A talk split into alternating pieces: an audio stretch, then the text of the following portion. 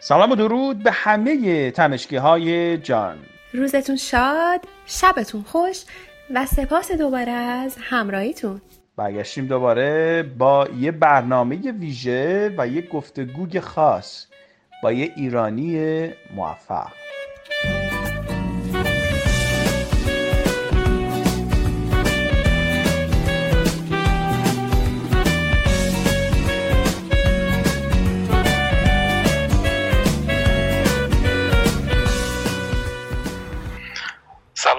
شما من سجاد رهنمایی هستم ایرانی مقیم هلند. بسیار عالی. گفتی ایرانی مقیم هلند خیلی قشنگ بود یعنی به آره. نظر من اون بود ایرانی خیلی قوی تر می‌تونی از کودکیت بگی چی تا که ایران بودی بعد چی شد رفتی کجا رفتی و چی شد؟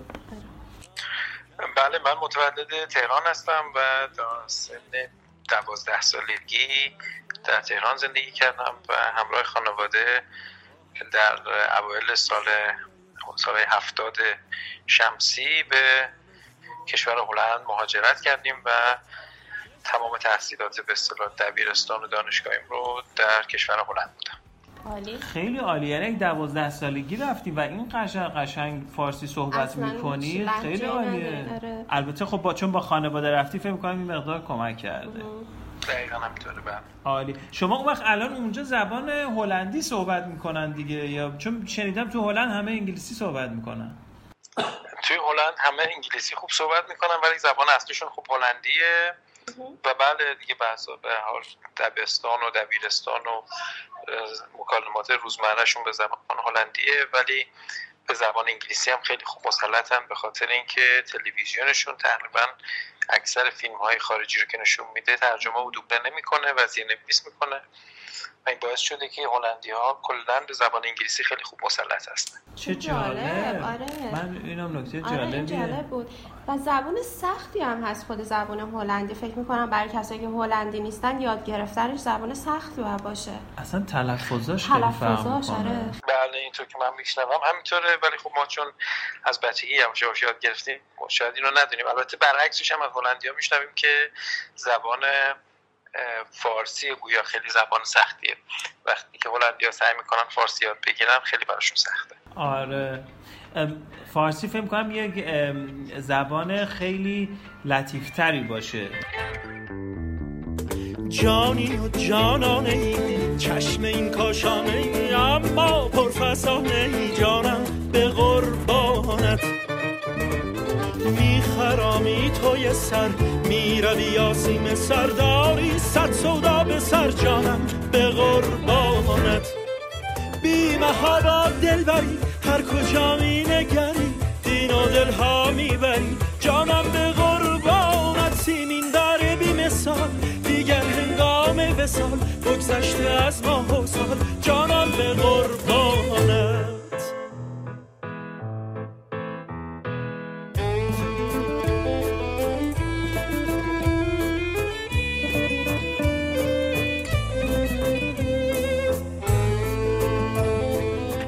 جمله بگی بگی به, به داچ که بهترین کشور دنیا ایران است. یا بهترین رادیو رادیو تمشکه آره این بهتر. خب بذار هر جفتشو بگی. هر جفتشو می‌تونیم بگیم. آره. beste رادیو از رادیو تمشک. land in de wereld is ایران. آفرین آفرین این مرسی. جالب. یه دفعه دیگه اینی که رادیو تمشک بهترینه رو میشه بگی خیلی جالب. یاد بگیریم اینا بست رادیو بست رادیو هم بست به انگلیسی میشه به اصطلاح بهترین. بست رادیو از رادیو تمشک. احسن خیلی عالی.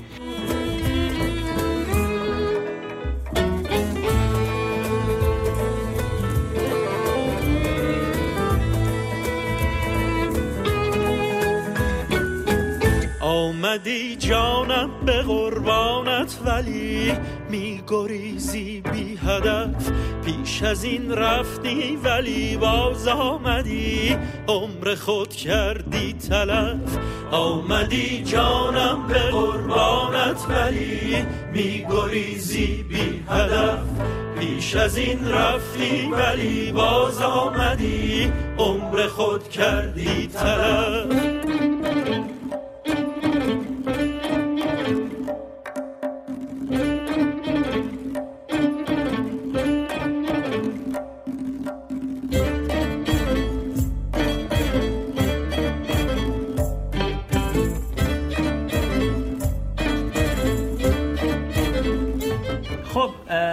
بگو از تحصیلات شما گفتی که اونجا رفتی و از دوازده سالگی و بعد دانشگاه و برنامه انتخاب رشته و اینا چی شد؟ چون ایرانی ها طبیعتا همه بعد بفرستن پزشک بشن دیگه. اگه آره. نشد مهندس. آره. بله دقیقا هم آرزوی همه ما ایرانی ها اینه که به حال رشته های بالای دانشگاهی بخونیم. من جمله رشته پزشکی و دندان پزشکی و از اینجور رشته ها که البته وقتی ما اومدیم به هلند نمی‌دونستیم سیستم تحصیلاتی به اصطلاح کشور هلند به چه صورته و چون وقتی من اومدم اینجا دبستان رو نخونده بودم و دوران دبستان توی هلند خیلی دوران مهمیه به خاطر اینکه از دوران دبستان تشخیص میدن که چه جور دبیرستانی یک دانش آموز می‌تونه ادامه تحصیل بده. و وقتی من اومدم هلند چون دبستان اینجا رو نخونده بودم به عنوان یک خارجی اینجا منو فرستادن یک دبیرستانی که تقریبا میشه گفت پایین ترین لول دبیرستانشون بود اینجا. سه رشته دبیرستانی تقریبا دارن عمدتا که رشته خیلی پایین رشته متوسط و رشته خیلی بالای دبیرستانی. برخلاف ما ایرانی ها و سیستم آمریکایی که یک دبیرستان هست و همه درس می‌خونن و بعد کنکور میدن. آره. اینجا بعد از دبستان به خاطر سیستم های مختلف دبیرستانی تقریبا میشه گفت دانش آموزا و دانشجوها رو از هم جدا می‌کنن. و من فرستاده بودن پایین ترین رشته ما اطلاع نداشتیم اونجا رفته بودم و خب خیلی جالب بود برام که میدم خیلی چیزایی به ما درس میدن که تو ایران تو دبیرستان ها نبود مثل جوشکاری و نجاری و و ریاضی و فیزیکش خیلی ساده بود برای من.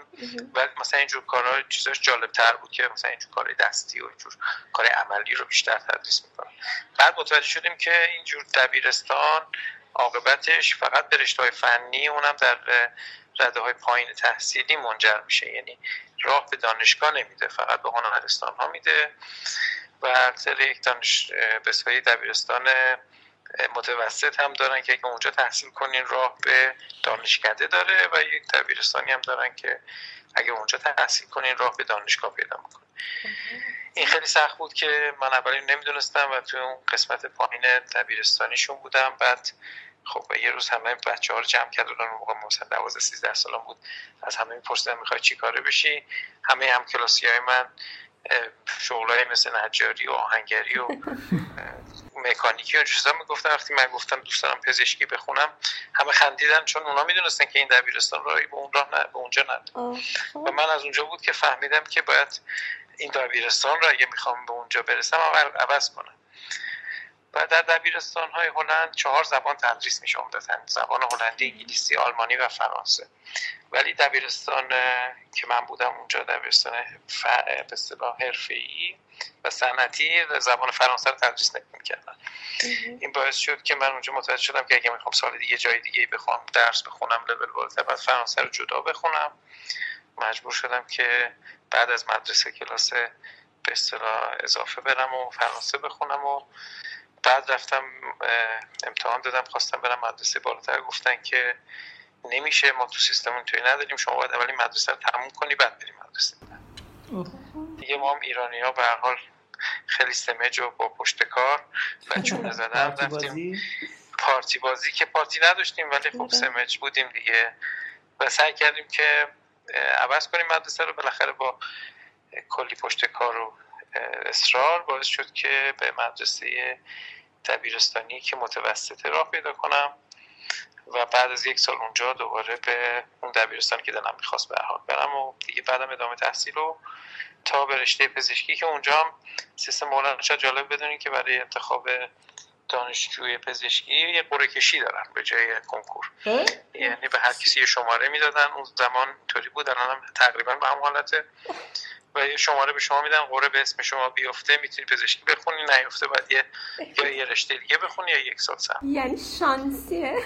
دقیقا بله. وای چقدر ما قرعه کشی کردیم قرعه به اسم نیفتاد و به حال راه دیگه نداشتم به جای اینکه به جز اینکه یا یه رشته دیگه بخونم یا اینکه یک سال صبر کنم این شد که من کنکور رشته پزشکی بلژیک رو امتحان رو شرکت کردم و در بلژیک شروع کردم برای تدریس به تحصیل پزشکی و بعد از یک سال دوباره قرعه کشی هلند شرکت کردم و این دفعه به اسمم در مد البته برای اینکه تو این قرعه کشی شرکت بکنیم باید این دبیرستان لول بالا رو رد کرده باشین و هر به اصطلاح گذرونده باشین و این خودش یه جور تقریبا میشه گفت کنکور یا انتخاب به قبل از این قرعه کشی هست. ولی کنکوری که به اون حالتی که ایران داره نداشت اینجا. جالبه. پس شما اون سختی های مهاجرت رو از دوازده سالگی شروع کرد. بله، درگیر آره آره خوب. خیلی جالبه. ندرلند کلا کشورهای اون منطقه خیلی کوچیکی هن معروفن به این که کشورهایی هستن که مردمش فکر می‌کنن که از همه دنیا جلوترن. ولی خیلی تفکراتشون در قدیمی خیلی قدیمی و سنتی آره. آره. من یادم رفتم توی امستردام توی یکی از یک chain shop خیلی بزرگی داره که فکر کنم بزرگترینش باشه. تو اون chain shop شما نمی‌تونید credit card استفاده کنید فقط باید local debit card داشته باشی. یعنی از اون الان در کشور جهان سوم بری همه دیگه همه جا رو قبول دارن. آره. یه چیز دیگه هم هست توی public transport ش نمی‌تونی drink بخوری. حتی مثلا coffee. تو امستردام آره. یعنی یه فکر تو دنیای امروز این اتفاقا بیفته.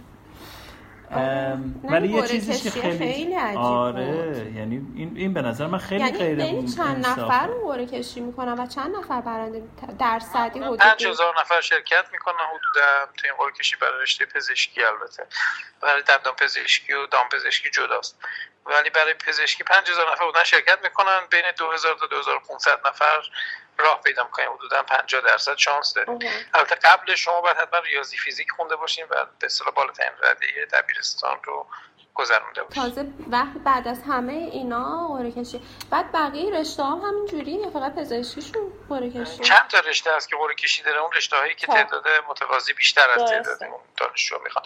فیزیوتراپی این حالت رو داره. دندان پزشکی داشت اون زمان و دام پزشکی خیلی سیستم آنفر و خیلی غیر عجیبه. آره. برای ما خیلی عجیبه ولی اینها بر این باورن که پزشک حتما نباید خیلی باهوش باشه یا نمره های خیلی خوبی تو دبیرستان داشته باشه بلکه جوانب بیشتری داره مثل کامیونیکیشن به اصطلاح برخورد طرز برخورد با بیمار و علوم انسانی هم توی پزشکان خیلی مهمه.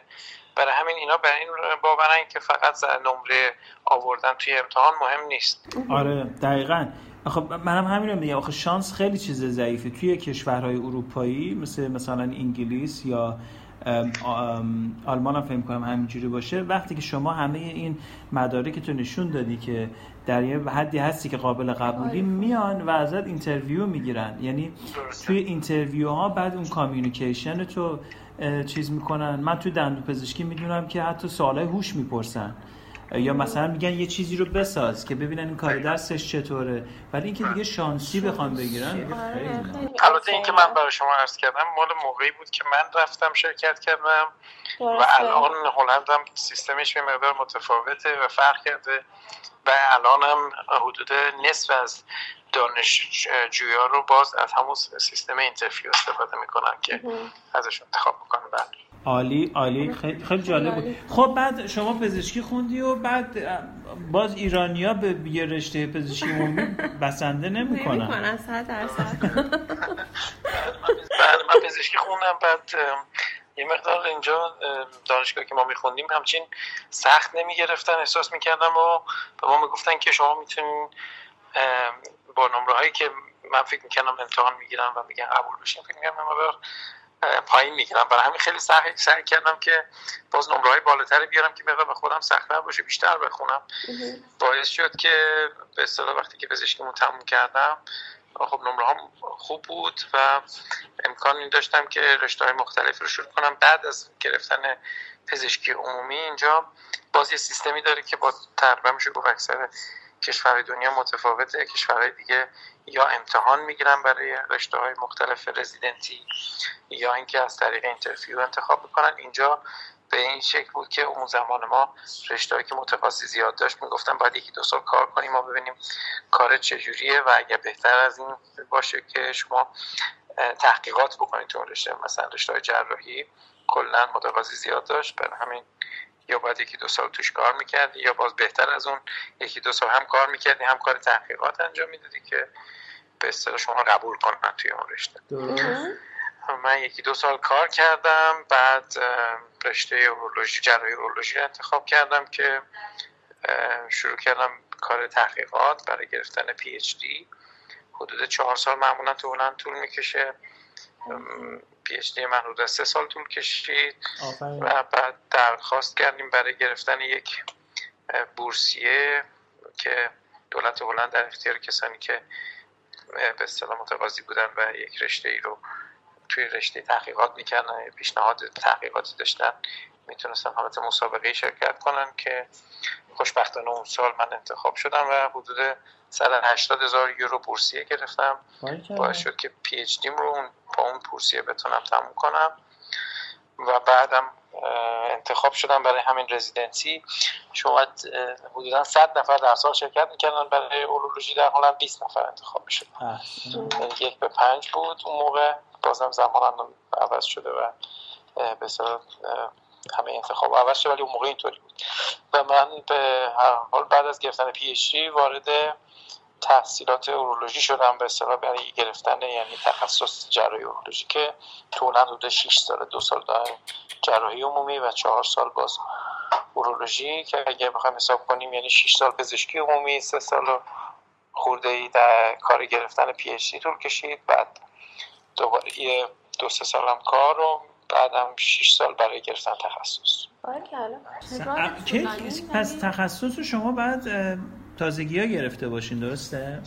تخصصم بله حدودا الان یه دو سالی میشه بله. دو سال. عالی عالی. واقعا چه, را... چه رای طولانی؟ ولی خب خیلی عالی بوده. آره. خب من خیالم راحت شد که بالاخره اون چیزی که ایرانی ها انتظار دارن برآورده برآورده شد خب. خب بعد من نگاه می‌کردم سوابق شما رو. شما ظاهرا تو اورولوژی باز توی یه بخشش که کف pelvis لگن هست اونجا تخصص بیش یعنی فوق تخصص میشه نمی‌دونم چی میشه. بله درسته. من چون کار تحقیقاتی من تو رشته بود بهش میگم functional urology و در اصل میشه گفتش که با کنترل مثانه و ادرار و بیماری کف لگن به اصطلاح مرتبط هستش. من کار تحقیقاتیم تو این رشته بود و تخصصم بیشتر تو اون قسمت. بله. خیلی عالی. خیلی جالب. اونایی که این کانتیننت هستن آره. میشن عالی. سر تا پا آتشی شاله می کشیم می چرخیم می رخصیم چونیم خاکستر می کنیم می سوزی مرا می چرخیم می رخصیم چونیم تو می چرخی. جنون می آید ز دریا. موج خون می آید تو می رخصی چون این لیلی بار که او از جلد تا برون می آید. می خندانی مرا می گریانیم عاشق شیدا این چنین. راز آتش آبم در آب آتشم می لرزم می سوزم این چنین. تو می رخصی تو می رخصانی چو مستانی تو می مستانی میان آسمان خونین چنان ردی که می بارانی چنان ردی که می بارانی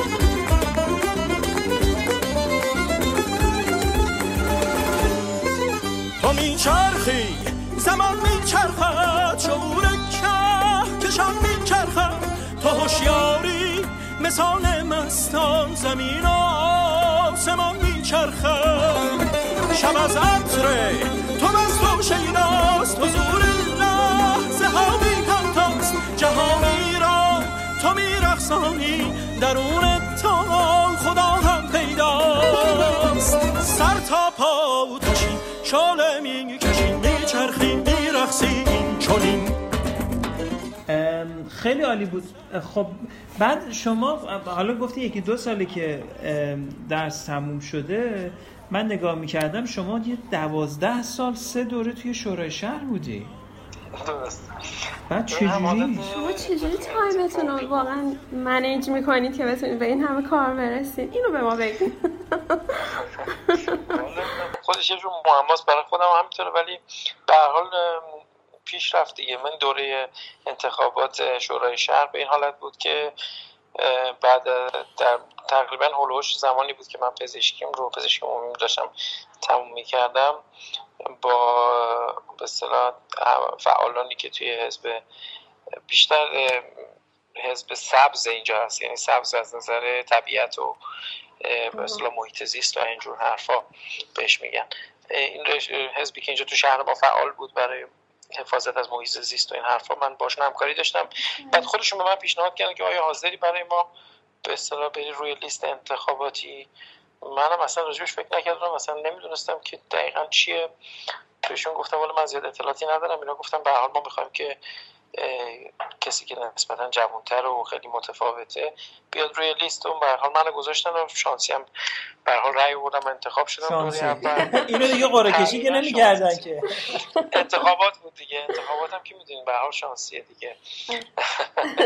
و انتخاب شدم چهار, چهار سال بعد دوباره شرکت کردیم. به حال دو دوره بعدش هم یعنی کلا 12 سال هر چهار سال یه بار انتخابات بود.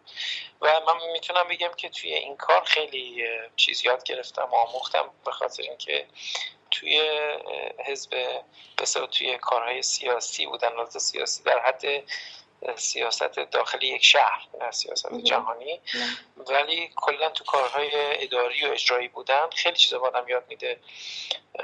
برخورد با افراد مختلف و اینکه بدونین که مردم به هر حال به چه هدفی هستن و هدفشون آیا در راه اهداف شما هست یا نه و چجوری می‌تونین باهاشون همکار بشین هم فکر بشین یا اونها رو جوری به اصطلاح باشون صحبت کنین که هم فکر و همکار شما بشن تا بتونین به اصطلاح با کمک اونها به اهدافتون برسین خیلی چیزها به واقعا به من یاد می‌داد. مثلا من یادمه که هشت سال پیش خب من نسبت به اون گروهی که اونجا بودن واقعا سنم از همه کمتر بود. بودن همه بالای 55 سال بودن. از ما که همه توی شورای شهر بودیم هشت نفر انتخاب کردن. یکیش من بودم که جزء اون هیئتی بودیم که شهردار شهر رو باید انتخاب می‌کردیم. و واقعا کسانی که میومدن با ما اینترفیو می‌کردن که می‌خواستن شهردار بشن. خب خیلی جالب بود که ببینیم چجوری همچین پروسه پیش میره و واقعا خیلی جالب بود و خیلی آموزنده.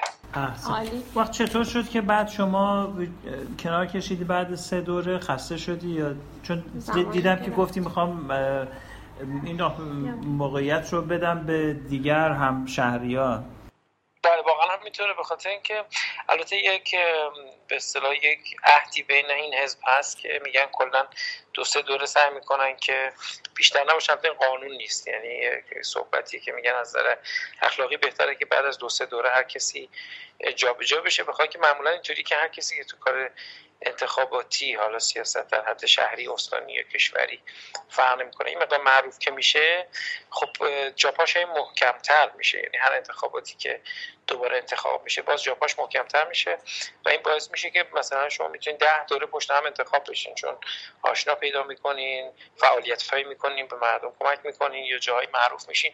و این باعث میشه که کسانی که جدید بخوان بیان راهشون بسته میشه چون قدیمی ها انقدر جا پاشون محکمه که واقعا کسی به اونجا راه پیدا نمی‌کنه. و این حزب ما که ما بودیم و خود کلا خود من هم به این باورم که بعد از دو سه دوره که میگذره خب اگه همه چی دست اون اشخاص دوباره بمونه تقریبا برمیگرده به تکرار همون دو سه دوره و راهی برای پیشرفت کمتر میمونه. اینه که بهتره کسانی با تفکرهای مختلف و با به اصطلاح دیدگاه های مختلف وارد صحنه بشن و این کار رو دست بگیرن. این پشت فکرش و پشت زمینش در کلا کار دموکراسی های مختلف وجود داره که معمولا دوران های ریاست جمهوری کشورهای مختلف محدود شده. حالا دو دوره یا سه دوره. به به یک زمانی محدود شده که باعث نشه که یه نفر که توی موقعیتی قرار می‌گیره هی تکرار بشه کارش. چه واقعا خیلی جالبه. آره، نکته آره خیلی خوبه. درستی هم بود. آره آره. الان شما تو شهر دیگه معروفین درسته؟ هر جا میری می‌شناسن شما رو. تقریبا همینطور. شهر ما کوچیکه. حدودا صد و خورده هزار نفر جمعیت داره شهر نسبت چه شهری اسمشو میشه بگی؟ اسم شهر هست شهر هرلن. هلده. بله. که نزدیک مرز آلمان و بلژیک نزدیک شهر معروف ماستریخ برای به اصطلاح اتحادیه اروپا و شهر آخر. شهر ما تقریبا وسط این دو شهر قرار گرفته. و درست میگین شما تقریبا اکثرا منو می‌شناسن. درست. چه خوب چه. خوب میری مثلا خرید کنی تخفیف میدن پول می‌گیرن چلو کباب.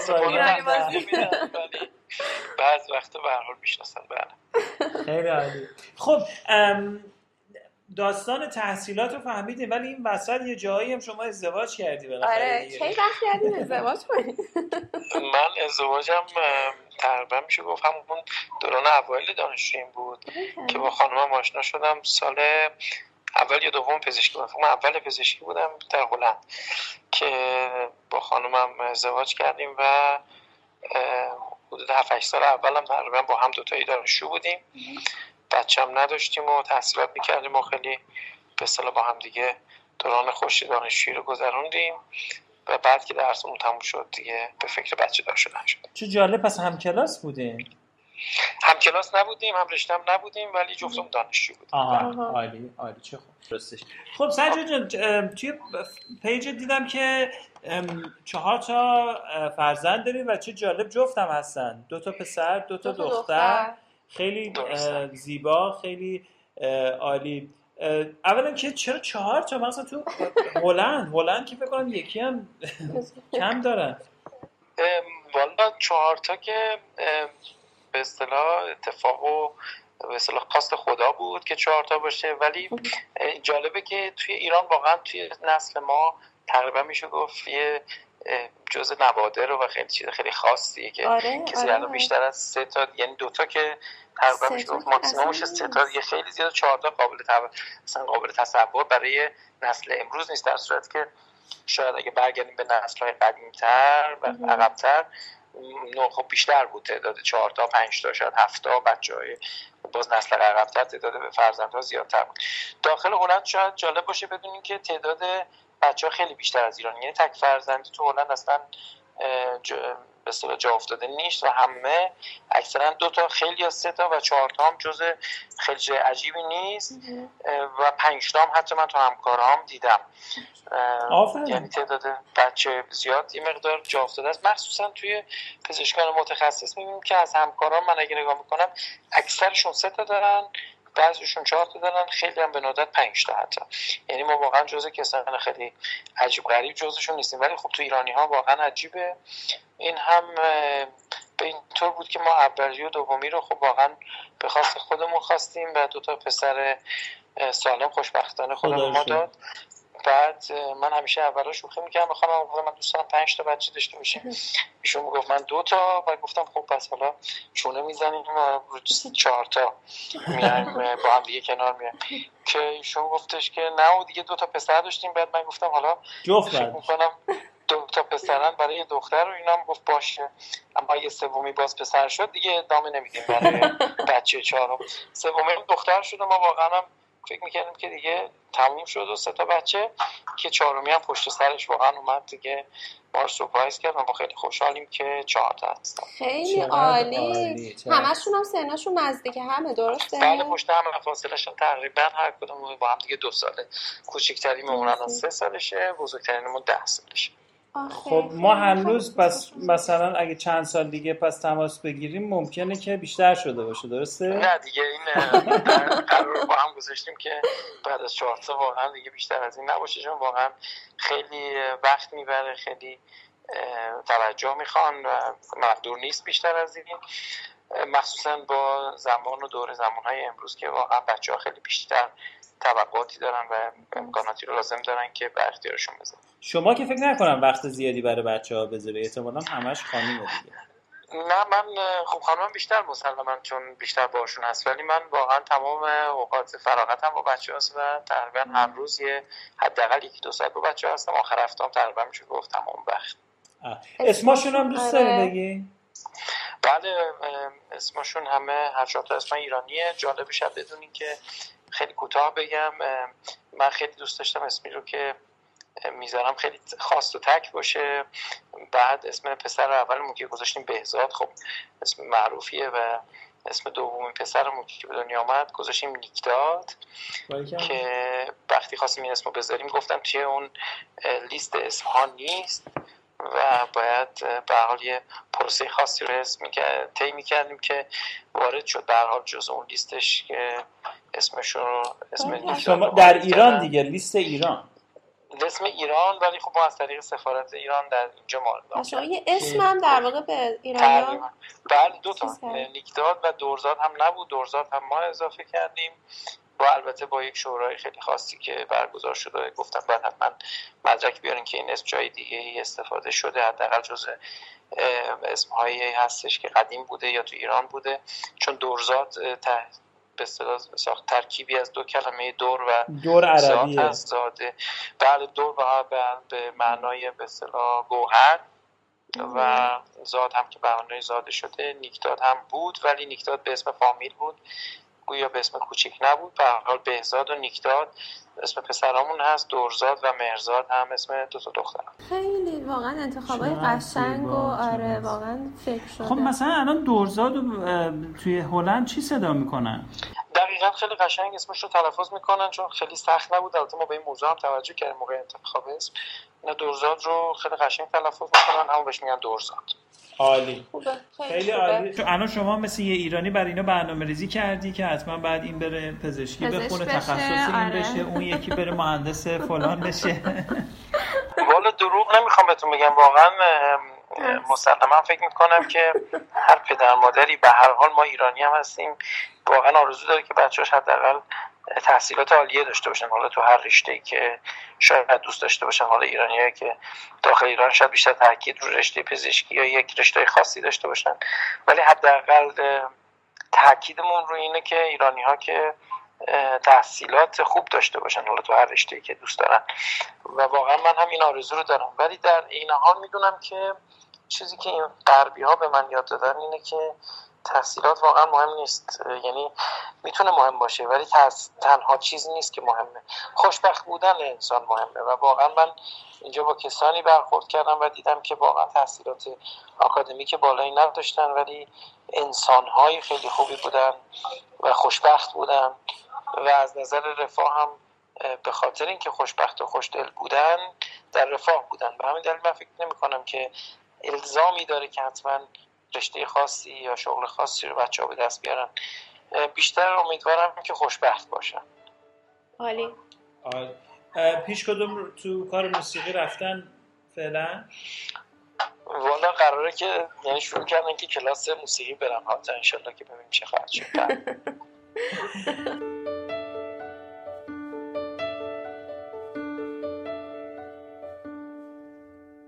Kwart over zeven op zondagmorgen hoor ik een stem die heel zachtjes aan me vraagt: Ben je al wakker, pap? Kom je gezellig mee naar beneden? Moet je straks werken of ben je vrij vandaag?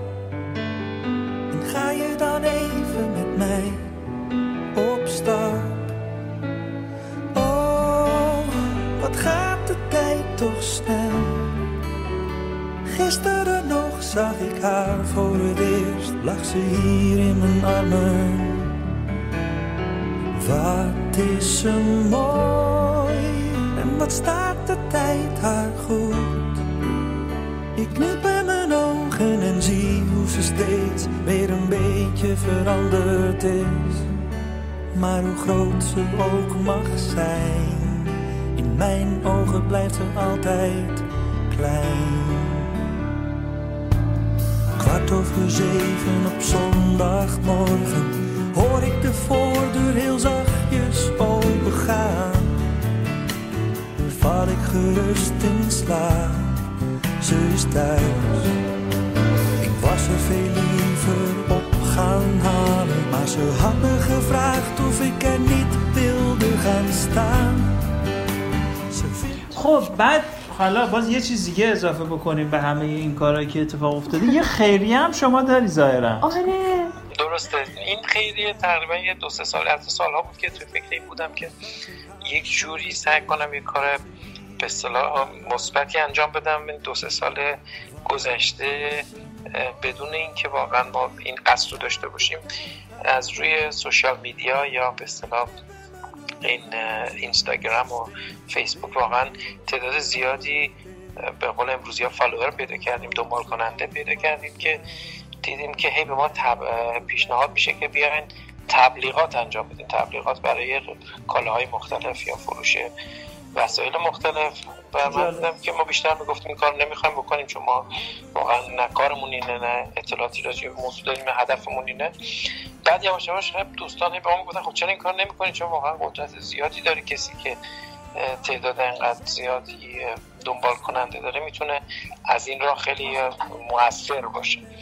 که به این فکر رسیدیم همراه یکی از دوستانمون در ایران که خب اگر میشه از این امکانی که واقعا برای ما پیش اومده استفاده کنیم برای کار خیر. و بران شدیم که یک انجمنی رو ثبت کنیم. البته خیلی سخت این کار چون هم توقع های زیادی واقعا وجود داره و هم تعهدات زیادی هم از نظر اخلاقی هم از نظر قانونی.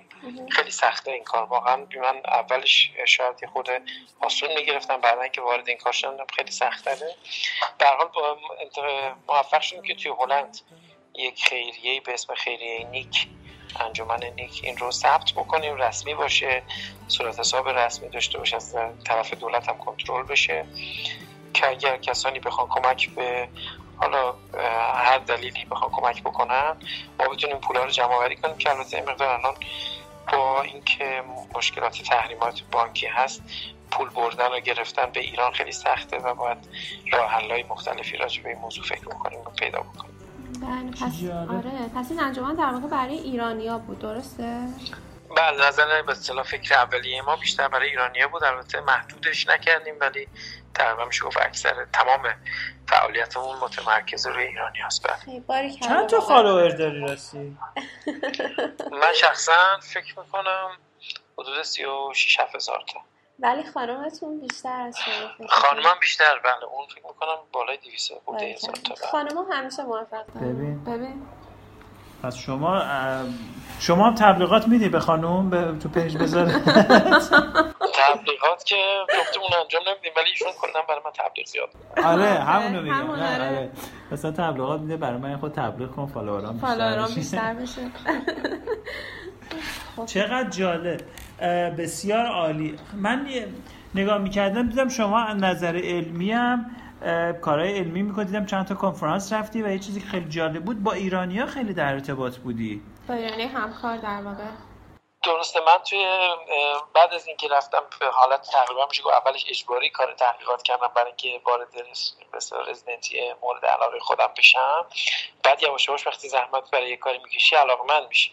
من واقعی که موقعی که وارد کار تحقیقات شدم فکر میگم خب من حالا پزشکم و الان میام اینجا حالا یه طرحی میدم یه مقدار بعد دیدم که اینطوری نیست واقعا از اون اول تا آخرش باید خودمون انجام بدیم. یعنی ما کارمون روی اصطلاح حیوانات آزمایشگاهی بود و مثلا موش رو باید خودمون عمل می‌کردیم. بعد بعد از عمل یه قطعه مثلا قسمتی از بدنش رو در می آوردیم مثلا رو مثلا در می آوردیم زیر میکروسکوپ. خودمون عکس برداری می‌کردیم و بعد تحقیقات انجام می‌دادیم عکسش رو کار می‌کردیم. مقاله می نوشتیم واقعا خیلی سخت بود. وقتی خیلی زحمت بکشی برای یه کاری بعد این مدت علاقمند میشی. به باعث شد که من واقعا علاقمند شدم به کار تحقیقات و بعد از اینکه دیگه واقعا احتیاجی به این کار نداشتم برای از نظر شغلی باز به خاطر علاقم ادامه دادم و این چند سال گذشته چند تا دانشجوی به اصطلاح پی اچ دی نظر من کار پی اچ دی انجام دادن که خوشبختانه این قدرت رو یا این امکان رو به ما دادن که دانشجو استخدام بکنیم خودمون تصمیم بگیریم کی رو انتخاب بکنیم که خوشبختانه من یه چند تا از ایران و از هم دوستان و هموطنان ایرانی هم آوردیم اینجا و دارن کار می‌کنن یا اینجا بودن با ما کار می‌کنن همکاری می‌کنن. این از ایرانیانی که این طرف هستن و بعد از اینکه خب به کنگره ها رفتیم و یواش یواش مقدار معروف تر شدیم عنوان شناختن تو رشته خودمون با ایرانی هایی هم که تو این رشته همکاری می‌کنن یا فعالیت می‌کنن آشنا شدیم. کسانی که در ایران هستن یا در کشورهای دیگه هستن ولی ایرانی هستن آشنا شدیم. و به ایشون این افراد خیلی لطف داشتن و دعوت کردن ما به کنگره های داخل ایران رفتم و بعد یواش یواش دیگه همکاری های علمی با به اصطلاح همکاران داخل ایران هم آغاز شد. خیلی خیلی عالیه. من یه چیزی که جالب بود برام حالا ممکنه درست نباشه. شما با اینکه خب بخش یعنی سه چهارمش از زندگی رو شما توی خارج از ایران بودی. اما تمام فعالیت ها همه هلوهوش ایران ایران بوده. آره. خیلی جالبه. چه کارهای خیری چه کارهای علمی هنوزون ارتباط حس کردی و اونجا جامعه ایرانیان داره اون شهر شما شهر جامعه ایرانی داره و تعدادشون خیلی کمه. فکر می‌کنم در کل این شهر ما اگه حدود 100 هزار نفر جمعیت داره حدود 300 400 تا ایرانی شاید باشه. جامعه ایرانی به حال این دوروبر هستن. تعدادشون شاید کمتر باشه از شهرهای بزرگ اروپا. خب قابل مقایسه با شهرهای مثل هامبورگ و لندن و استکهلم و یا لس آنجلس و این شهرهای بزرگ هیچ وقت نیستن ولی به حال وجود دارن و حضور دارن. یه کارهای جالبی که ما اینجا داشتیم در زمینه موسیقی شاید جالب باشه براتون بگم. آره. من اینجا کلاس موسیقی می‌رفتم چون جز چیزایی که من خیلی دوست دارم و اون موقع کلاس گیتار. اینجا تو مدرسه موسیقی شهر خودمون اسنویسی کردم کلاس گیتار می‌رفتم. بعد یکی از اساتید بزرگ ایرانی که اینجا ساز تدریس می‌کنه ساز ستار و تار اون موقع کلاس های مختلفی داشت در سراسر آلمان.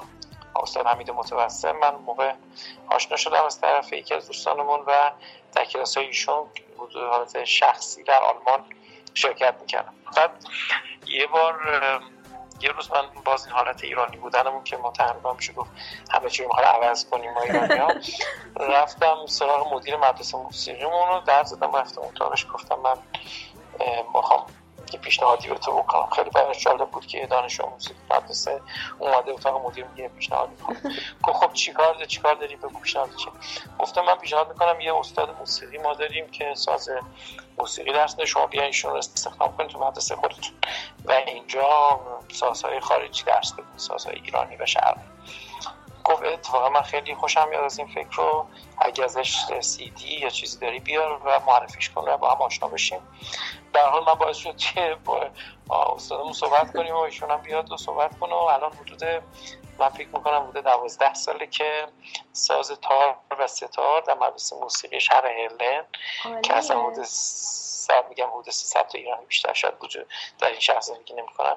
ولی ساز ستار و تار در این شهر تدریس میشه و آره. توسط یک استاد بزرگ ایرانی و یکی از چیزهای جالبی دیگه باعث شد بعد از این موضوع که ایشون وقتی اومدن توی این مدرسه موسیقی و فعالیتشون شروع کردن و برها تو هلند هم شروع کردن به تدریس به ساز ایرانی بعد از یه مدت تونستن که ارکستر بزرگی به اسم ارکستر سیما که شاید اسمش شنیدین آره. به وجود بیارن و کنسرت همایون شجریان و سیما اولین بار در شهر ما برگزار شد که از طرف تلویزیون ویدیر آلمان هم پخش شد و بعد اجرای دومش هم در شهر لندن بود. چه جالب. آره واقعا واقعا آره. این یه فکر خوب و یه آدمی که اهلشه می‌تونه چه اتفاقات بزرگی رو از یه جایی آره آره. شما الان چند وقت یه بار پس میری ایران؟ والا من علاقه سفر به ایران خیلی زیاد دارم. کارهای علمی مونم که زیاد شد. بر این بودیم که هر سال بریم ولی متاسفانه از امسال به بعد به خاطر قانون جدیدی که تصویب شده مشکل سربازی پیدا کردیم. یعنی قبلا ما با یک مهری که در دوران آقای احمدی نژاد می‌زدن توی پاسپورت ها و کسانی که مشمول بودن می‌تونستن به ایران سفر بکنن. متاسفانه در دوران آقای روحانی این قانون رو برداشتن و الان ما با اون مهر دیگه به ایران نمی‌تونیم سفر بکنیم و برگردیم. حتما باید سربازی رو یا بخریم یا واقعا سربازی رو به سال دورش رو بگذریم و این باعث شده که من فعلا در سالهای آتی شاید نتونم به ایران سفر کنم ولی سالهای گذشته تقریبا یک سال یا دو سال یه بار به ایران سفر می‌کردم. اه چه حیف حیف. آره. خب حالا ما الان این برنامه رو یه نفری که توی این سیستم هست و می‌تونه این مشکل رو حل بکنه چون فقط مشکل شما هم نیست این مشکل خیلی هست. خیلی از ایرانی هست تا بهار دل نشین آمده سوی چمن. ای بهار آرزو بر سرم سایه فکر چون نسیم نوبهار بر آشیانم کن گذر. تا که گل باران شود کلبه ویران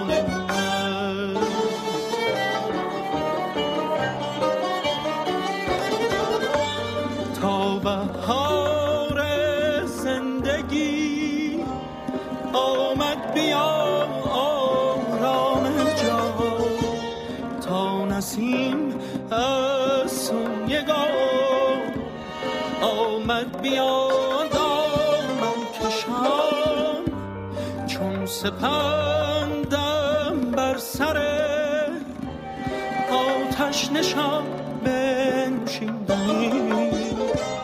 چون سرشکم در کنار بنشین نشان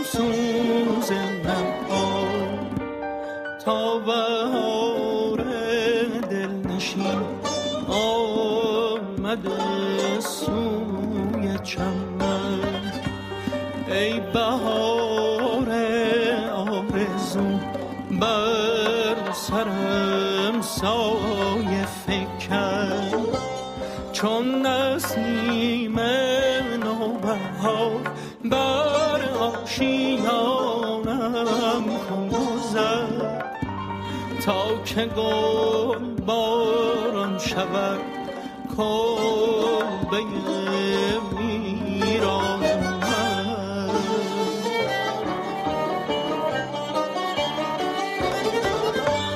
بازا ببین من حیرتم بشکن سکوت خلوتم.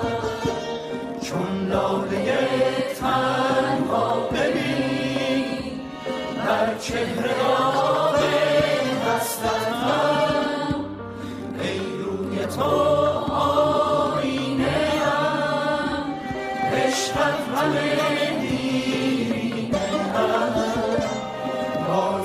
بازا چو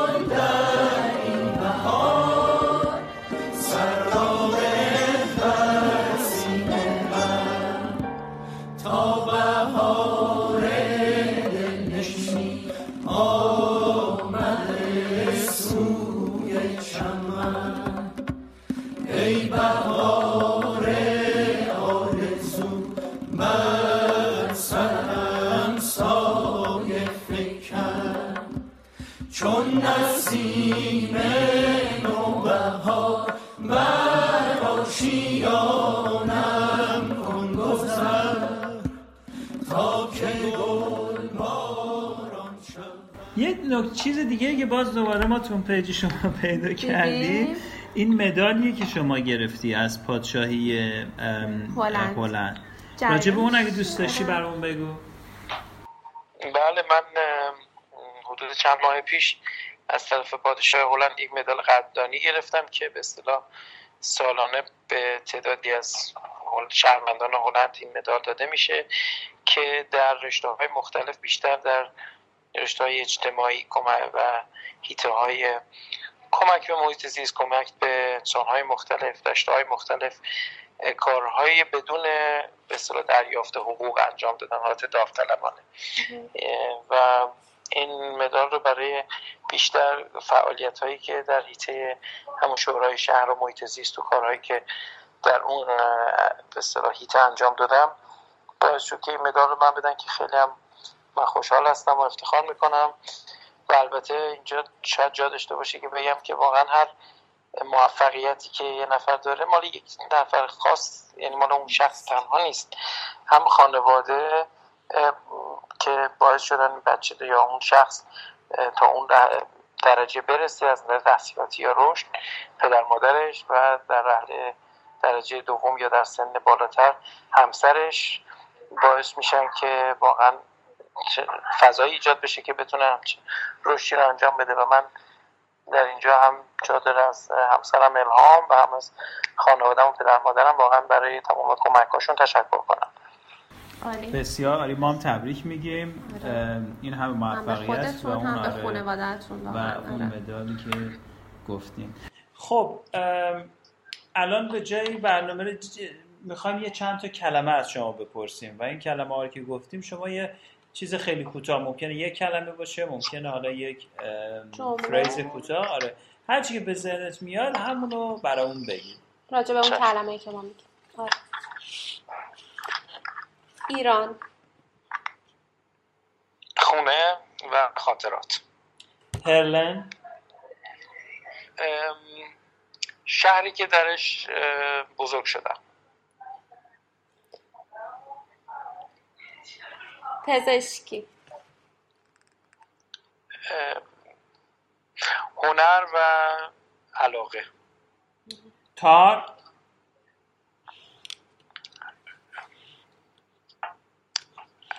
همدم تنهایی ها سبز. رنگ زندگی و طبیعت. فوتبال؟ هر چهار سال یه بار. همسر؟ نیمه گم شده. این کلمه رو می‌خوام بگم امیدوارم که بیشتر به جنبه پزشکیش توجه کنن. آره. مسانه؟ مسانه به انگلیسی ما بهش میگیم از mirror of the soul. یعنی آینه روح هست. آه جالبه نمی‌دونستم. به خاطر اینکه حالا توضیح بخوام بدم به خود راجبش این کلمه ما من توی سخنرانی هم استفاده می‌کنم البته این جمله از من نیست ولی توی سخنرانی های ما استفاده میشه میگن مستان is the, the bladder is the mirror of the soul به خاطر اینکه خیلی واقعا مرتبط به حال و هوای انسان ها شما در این فکر باشید که به این توجه داشته باشید که وقتی نروس میشن اشخاص بیشتر از شوی میرن وقتی میترسن خودشون رو خیس می‌کنن. و واقعا این وابستگی داره به حالت روحی روانی انسان ها که کنترل ادرارشون واقعا می‌تونه بازتابی باشه از روحی و روانشون. جالب بود. چقدر جالب؟ آره من نمی‌دونستم من. من نمی‌دونستم. بله بله سوالتون جالب بود. مثلا اطفالی که شب ادراری دارن و در جاشون خیس می‌کنن در حتی سن بالاتر این در تحقیقات نشون داده که اکثرشون استرس دارن. حالا دلایل خیلی مختلفی می‌تونه داشته باشه. از اذیت و آزار اطفال می‌تونه باشه تا ترس تا مشکلاتی در مدرسه مشکلاتی در خانواده. دعوای بین پدر مادر و خیلی چیزهای مختلف که واقعا توی اطفالی که مثلا مشکل شب ادراری دارن بیشتر هست تا کسایی که ندارن. یعنی کلا مشکلات روحی و روانی بازتابی در دستگاه ادراری می‌تونه داشته باشه. چقدر جالب. خب حالا آخرین کلمه فکر می‌کنم باشه. تابستان. تابستان تعطیلات گرم و فوتبال های تو کوچه ایران. به. به چقدر جالب. خیلی خوب بود. اما عوض کردم.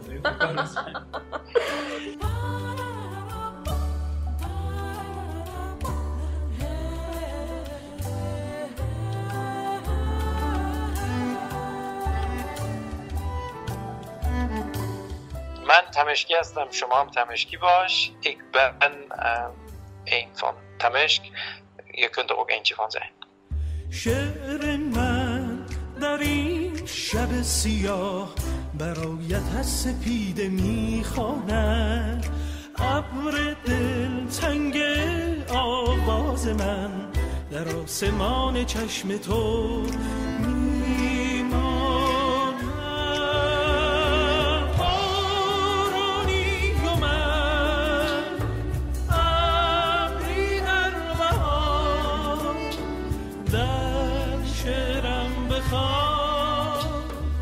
واقعا خیلی گفتگو جالبی شد. خیلی. مرسی خیلی ممنون. بازم تبریک میگیم به خاطر همه موفقیت هایی بله، که داشتی چه به عنوان بله. یه فرد حرفه‌ای و از همه مهمتر برای ما به عنوان یه ایرانی. واقعا خوشحال شدیم برای شما و خانوادهتون واقعا آرزوی موفقیت های بهتر و بیشتر داریم. متشکرم مرسی از وقتی که گذاشتین و گفتگو و گپ خیلی گرمی که داشتیم. مرسی. شبتون بخیر به خانواده و بچه ها سلام برسونید. به امید متشکرم. موفقیت های بیشتر و بزرگتر. خیلی ممنون. شما هم همینطور متشکرم. شبتون خوش. درود بر. خداحافظ. باز تو از کوچه ما گذشتی کمی دور این خانه گشتی. سکوت شبم را گرفتی.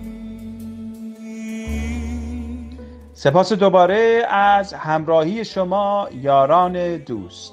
تا دیداری بعد من تمشکی هستم. تو هم؟ تمشکی باش.